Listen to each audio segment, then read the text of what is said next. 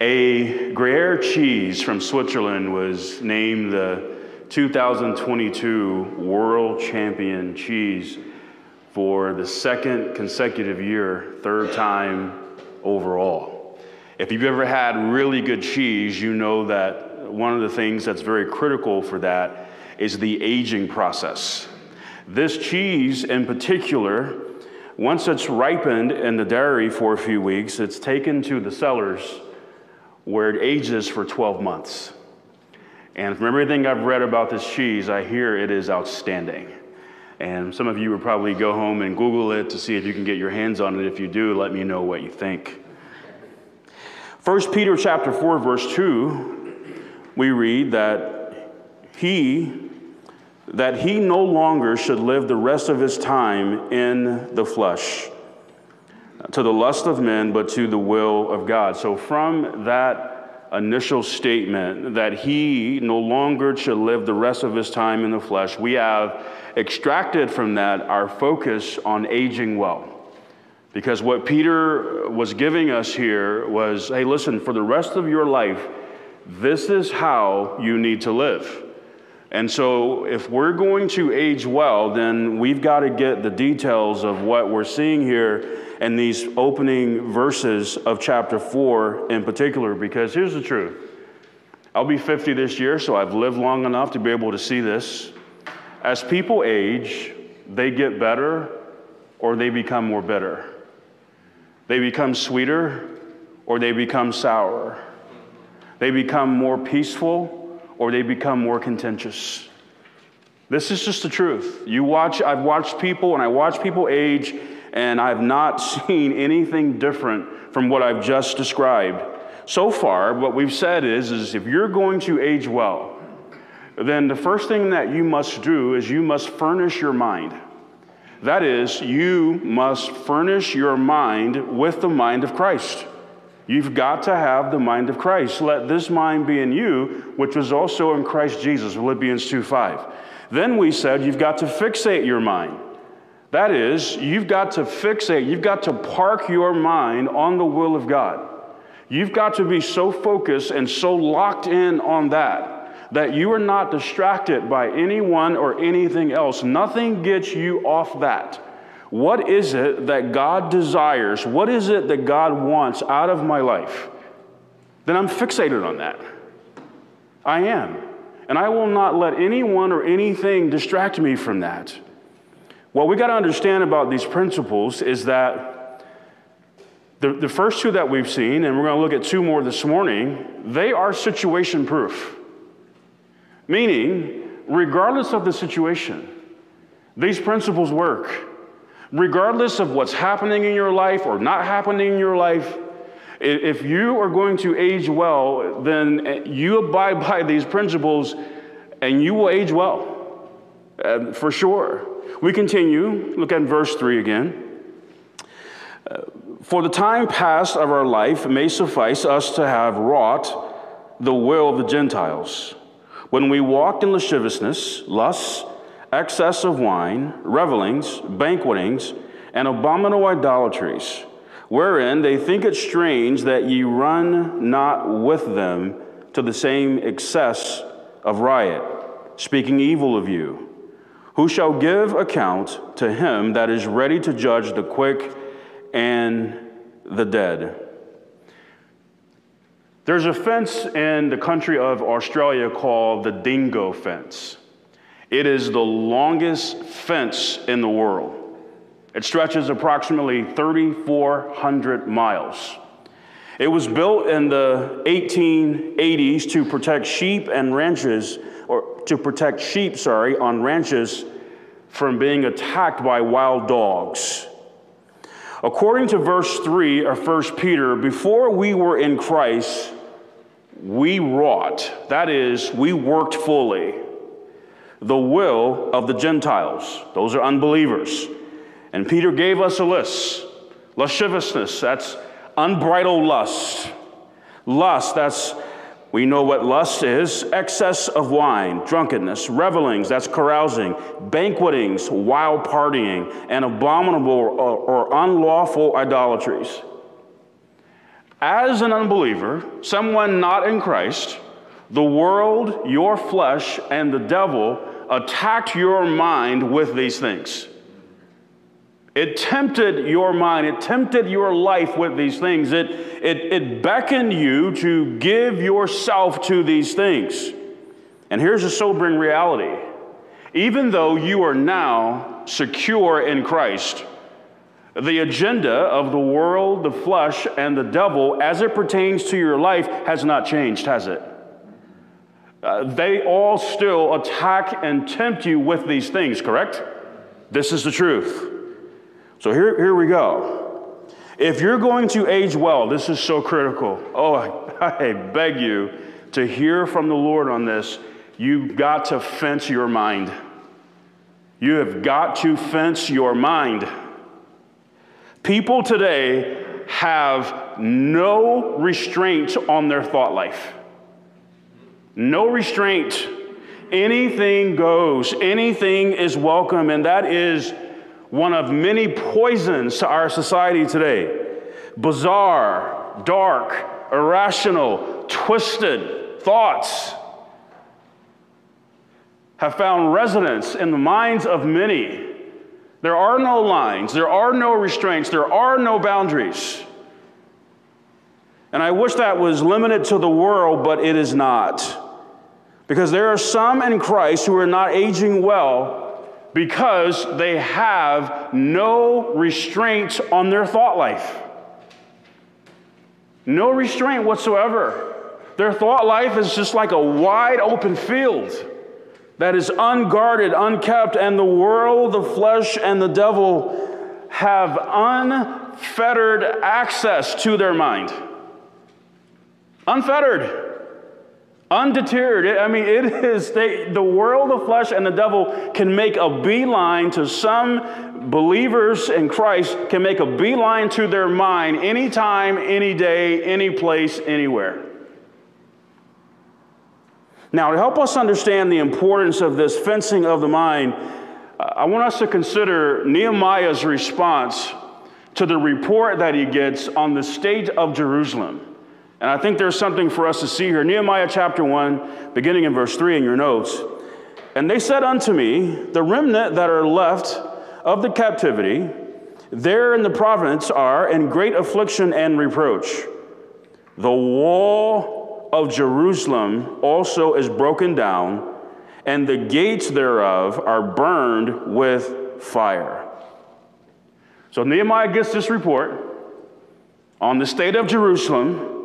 And what you gotta understand is in the Old Testament, cities that were unwalled were essentially a sitting duck uh, for attack. They were wide open. I mean, they were extremely vulnerable. Uh, husbands and fathers would be in distress knowing what could happen to their wives and children if they were in a city that didn't have any walls. Uh, this was not a good thing at all. We keep going. Look at verse 4 of Nehemiah chapter 1. And it came to pass when I heard these words that I sat down and wept and mourned certain days and fasted and prayed before the God of heaven. Nehemiah understood the severity of an unwalled city. He understood the vulnerability of a city that was not walled and fenced and gated. He understood that. I wonder if we all understand the severity of a fenceless mind. It is very serious. If you have not fenced your mind, you're in trouble. The Bible says it this way from Proverbs 25 28. He that hath no rule over his own spirit is like a city that is broken down and without walls. Would you notice those two words, broken down?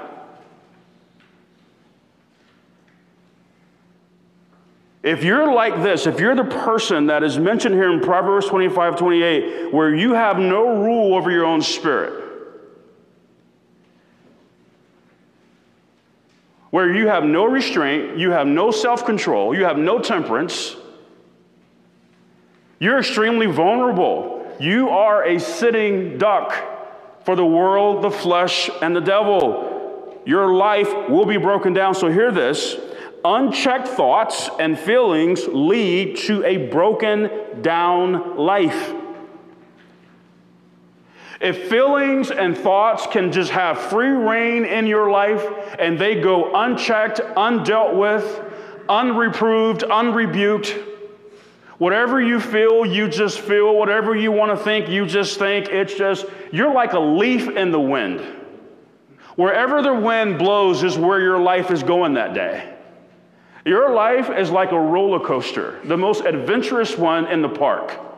I mean, it's up and down and doing loops and all over the place. I mean, spiritually, spiritually, you've got spiritual schizophrenia. I mean, th- th- th- this, is, this is the truth. When you don't rule yourself, you're going to be all over the place. You'll be very unpredictable. I mean, there'll be times where you are gracious and kind and loving, and, and I mean, all of that. And then there'll be times where it's like, okay, who are you? Listen, this is something that burns me deeply. This burns me very deeply to see people who are, listen, mentally, they are as wide open as Jerusalem was when Nehemiah got that report. They're wide open. There are no gates, no walls, no fences. They're wide open. It all depends on what they see on the news. It depends on what they see on Facebook. It depends on what they hear here and there. And that all determines where they're going that day. They're just wide open.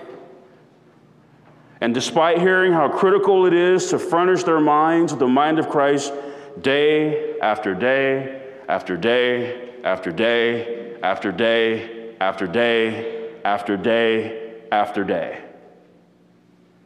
Here's why I cannot get into the Word of God and get the Word of God into me. That just won't work for me. I've tried that. Please, I beg you to hear this. All thoughts and feelings are not welcome. Do you know that? Amen. All thoughts and feelings are not welcome. You have to treat your mind like the front door of your home. Not everybody who, who knocks gets in, right? Amen. Right? That's how you got to treat your mind. There are going to be a lot of things, a lot of people knocking at the front door of your mind. If you haven't fenced your mind, then anything and anyone is welcome. With that thought in mind, fencing your mind also calls for watching, and this is so critical, the company that you keep. This is a big one. I, you know, I used to think that, especially as a father of, of two teenagers, I used to think that peer pressure was something just for kids. It's not. I, have watched Christian adults be influenced and swayed in the worst of ways from other believers. It, it's not something that just stops at the teenage years. We all, listen, you've got to guard or watch or pay attention to the people that you walk with. Look at verse 4 wherein they think it strange that ye run not with them to the same excess of riot, speaking evil of you.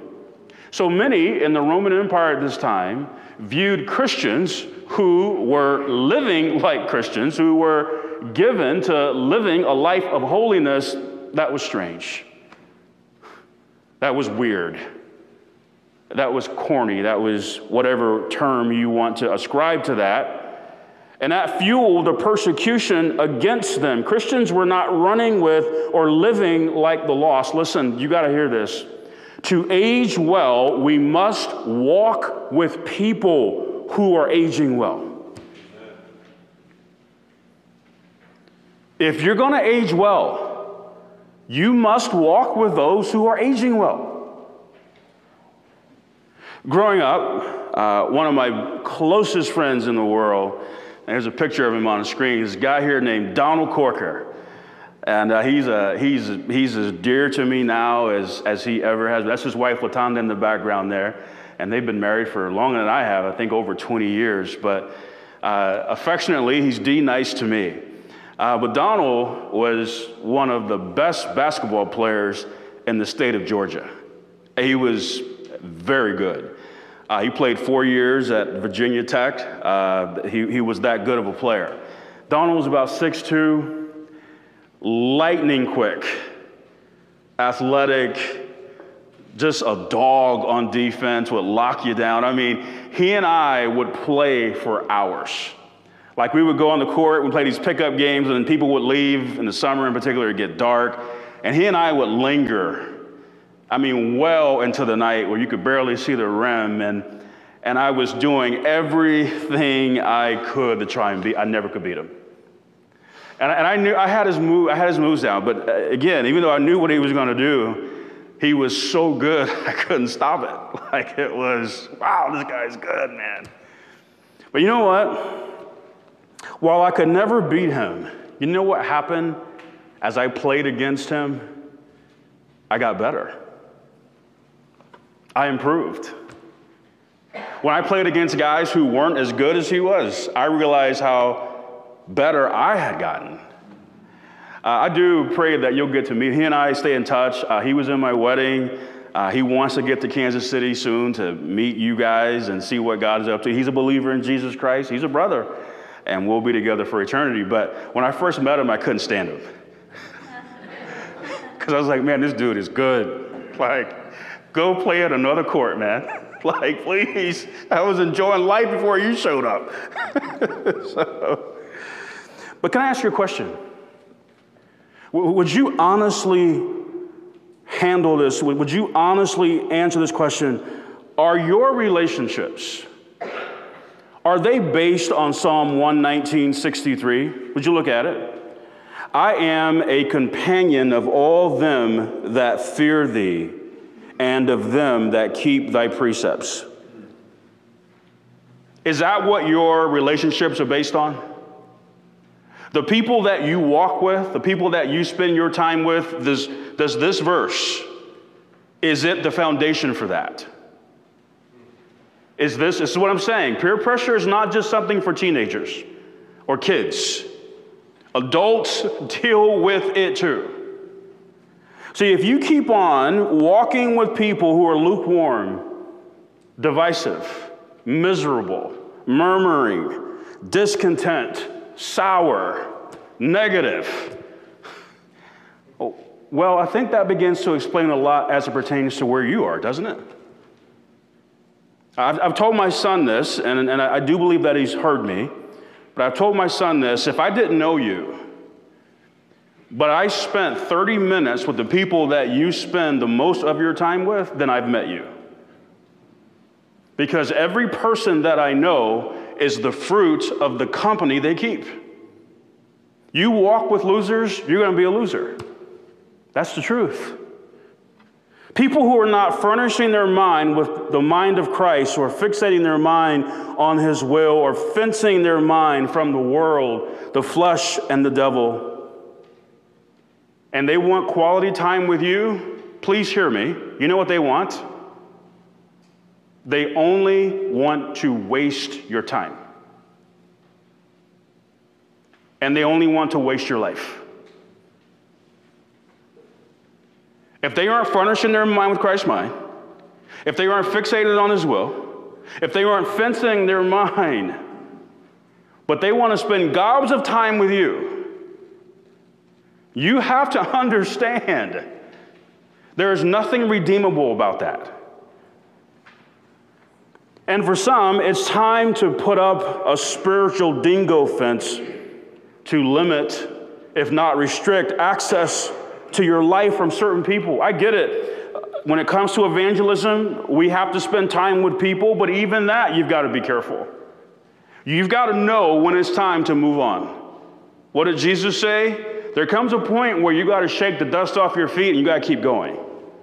You got to know when that time is because lost people, They will monopolize and they will, they will, they will waste and use your time.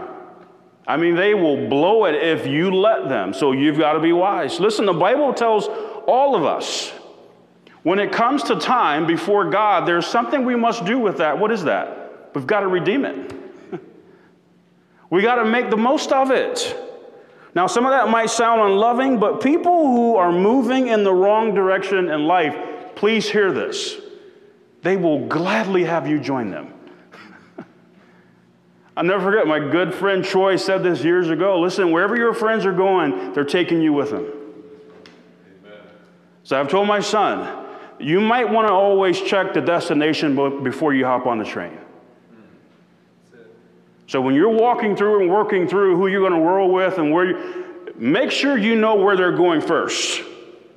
Because wherever they're going is where you're going, and whatever that is going to end up looking like, you're going to be a part of it. So do your homework.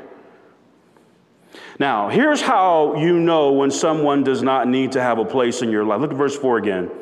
Wherein they think it strange that ye run not with them to the same excess of riot, speaking evil of you. Do you understand? Have you recognized? I hope you have. That there are people in and around your life who could care less about you living a holy life. They could care less. They could care less about you serving the Lord faithfully. They could care less about you attending church faithfully. They could care less about that. They routinely invite you to gatherings and events that conflict with attending church and ministry. I was talking to someone recently about, as one of our growing and developing leaders, and I say, listen very carefully one of the things that you have to do in ministry leadership is you must discern between invitations and obligations. They're not identical, right? This is something that you have to do very well. Just because I am invited to something doesn't mean I'm obligated to go. yes, I, I see there's an invitation, but that doesn't mean I have to go. One of the key questions that I personally work through often is Is this going to take me away from something that I cannot afford to be away from? If I can't afford to be away from it, then I don't care how good it sounds or how much you want me to be there. I can't afford to walk away from where God has placed me to give my time to that. And we all have to do that. For years, I've watched believers say yes to every birthday party, family event, trip, and it's just like it's their life is wide open. Yes, yes, yes, yes, yes, yes, yes, yes, yes, yes. it's like, and at some point, here's what happens Lord, no. No. Lord, I actually don't have time for you. I don't have time for what you've called me to. I'm not guarding my life. If you're going to age well, you've got to guard the gate of your life by fencing your mind. And Nehemiah gives us an excellent visual of this. Let's keep going in chapter 6 of Nehemiah. Look at verse 1. Now it came to pass when Sanballat, when Sanballat and Tobiah and Geshem the Arabian and the rest of our enemies heard that I had builded the wall and that there was no breach left therein, though at the time I had not set up doors upon the gates, that Sanballat and Geshem sent unto me, saying, Come, let us meet together, and some one of the villages uh, in the plain of Ono. But they thought to do me mischief. And I sent messengers unto them, saying, I am doing a great work, so that I cannot come down. Why should the work cease whilst I leave it and come down to you? These men had no interest in the will of God. Uh, they were actually tools in the hands of the devil to hinder the will of God. Nehemiah was fixated on the will of God and saw through that. Listen, ultimately, this is critical, everyone. The work that God has called us to is too great to be bothered with carnal things and carnal people. You've got to be clear about listen, there are things and there are people in and around your life that you know what, at the end of the day, I don't have time for that, and I don't have time for you. I don't. But notice this key phrase used in chapter 6 and verse 3 of Nehemiah. And this is, listen, uh, this is very critical, and this justifies. Uh, please, you got to see this. This is critical, and this justifies why there are certain people that you absolutely must say no to. Notice this phrase. Look at verse 3 again, in Nehemiah chapter 6. Nehemiah said, I am doing a great work. So understand, look at his view toward the work that God had given him. This is a great work. Uh, what Nehemiah was saying there, this is preeminent. This is first. This is this this cannot be compromised. That, that was his view of it. And that's how we have to view God's work, whatever God has called you to. God, this is a great work. Wow. God, this is bigger than me. I, wow, Lord, I, woo, help me. This is great. This is a great work. So that I cannot, here it is, come down. Why should the work cease whilst I leave it and what? Come down to you.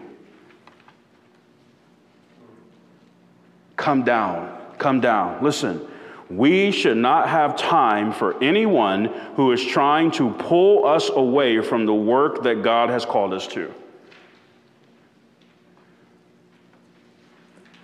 Are you catching what we're looking at here in Nehemiah 6 3? Listen, when you allow someone to pull you away from the great work that God has called you to, guess which direction your life is going to start to go? Down. What Nehemiah was saying was listen, I don't have time to come down from this wall and, and mess with you. See ya. Go do whatever you're going to do. But God has given me a great work to do, and I've got to finish it. I've got to make full proof of it. So if listen, if you want to go and you want to waste time and and and and and take on God and try and interrupt and hinder God's work, I'll leave that to you and him. But I'm not coming down off this wall. I'm not walking away from this great work. Finally, verse 5 who shall give account to him that is ready to judge the quick and the dead? So, this referred to um, the lost in the Roman Empire who spoke evil of Christians at this time for living like Christians and ultimately were persecuting them unmercifully. And that was uncomfortable for believers at that time, as it would be now. But what Peter did was he forwarded his and their attention beyond that time. Because those who were persecuting Christians would have to give an account for that. Those then and those who do it now. Would you look at Hebrews chapter 9, verses 27 and 28? And as it is appointed unto men once to die, but after this the judgment, so Christ was once offered to bear the sins of many, and unto them that look for him shall he appear the second time without sin unto salvation. Ben Franklin said that there are only two things in life that are certain death and taxes.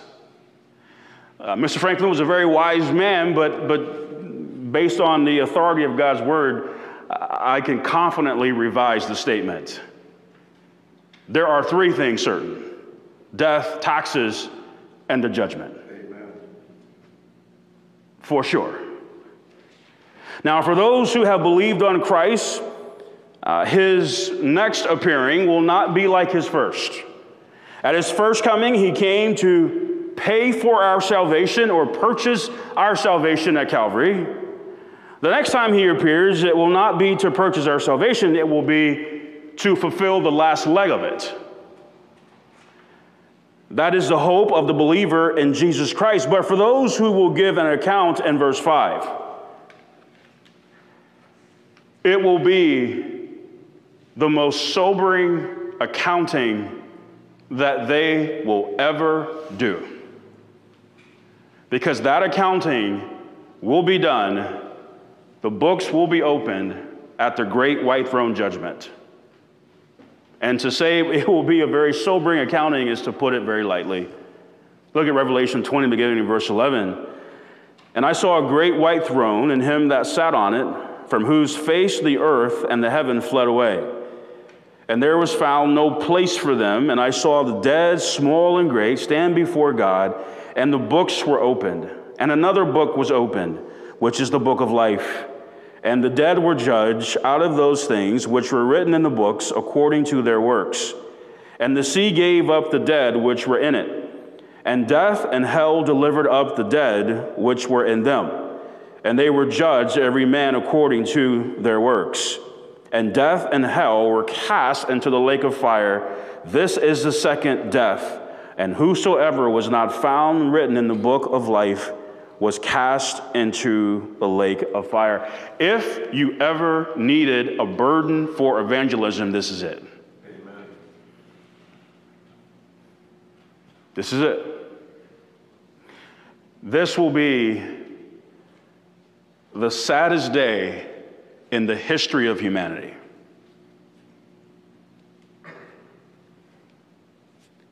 This is where the clock on God's mercy, grace, and long suffering for some officially runs out. Because to find yourself standing before God at this judgment means that there is no grace, there is no mercy, there is no long suffering. The clock has stopped.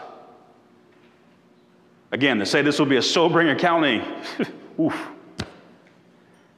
Listen, you do not want your worst enemy at this judgment. But this is what awaits those who die without Christ. And praise the Lord for those who are in Christ. This is not in our forecast, is it? Praise the Lord. But we too must give an account at the judgment seat of Christ.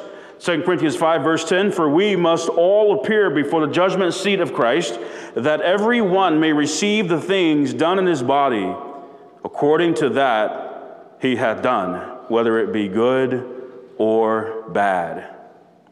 And so, this is not a judgment to determine our eternal destiny, right? Um, we've been made to sit together in heavenly places. So we're already there spiritually, right? This is where we receive a reward for our own labor. 1 Corinthians chapter 3 makes that clear. But there is an accounting that happens here, so here we go. If you're going to age well, you know what you got to do? And I mean, you got to do this. You got to forward your mind. You've got to forward your mind. You got to forward it. Were you guys trying to figure out what the next F was going to be? Anybody? Were you, any, anybody guess forward? No forwards? Okay, I went back and forth on a lot of words. I landed with forward. This means that you're looking and living beyond the here and now. Peter addressed this book to the strangers scattered throughout the first verse of the book. In chapter 1, verse 17, he said, We are sojourning here. We're just passing through. In chapter 2, verse 11, he said, We are strangers and pilgrims. Uh, many of you know that I'm not very fond of traveling. A lot of you know that, right? You know, one of the things that really helps me when I travel, when I actually get there, when, I, when I'm there and I'm doing whatever it is that God has sent me there to do, that's, there's nothing like that. That's fantastic. It's, it's the downtime before I'm, I'm speaking or whatever, right? And I'm just homesick and things like that. But, but one of the things that gets, that helps me to get through is that I know with each passing day, I'm closer to getting back home. Each passing day, oh, just two more days, just one more day. Man, just in six hours, we'll be in the car going to the airport, right? We can suffer well knowing that with each passing day, we are closer to being home. Life's hard, isn't it? There's suffering, there are setbacks, there are disappointments, there are hurts. All that comes with life. But you know what? When you know that, you know what, Lord, today I'm a little closer to home. I'm a little closer. Consider 2 Corinthians 4 as we close, verses 17 and 18. For our light affliction, which is but for a moment, worketh for us a far more exceeding and eternal weight of glory, while we look not at the things which are seen, but at the things which are not seen. For the things which are seen are temporal, but the things which are not seen are eternal. Lord, we thank you for your word. God, would you help us to embrace these principles, Lord, so that we can spend the rest of our time in this temple to your glory. In Jesus' name, amen.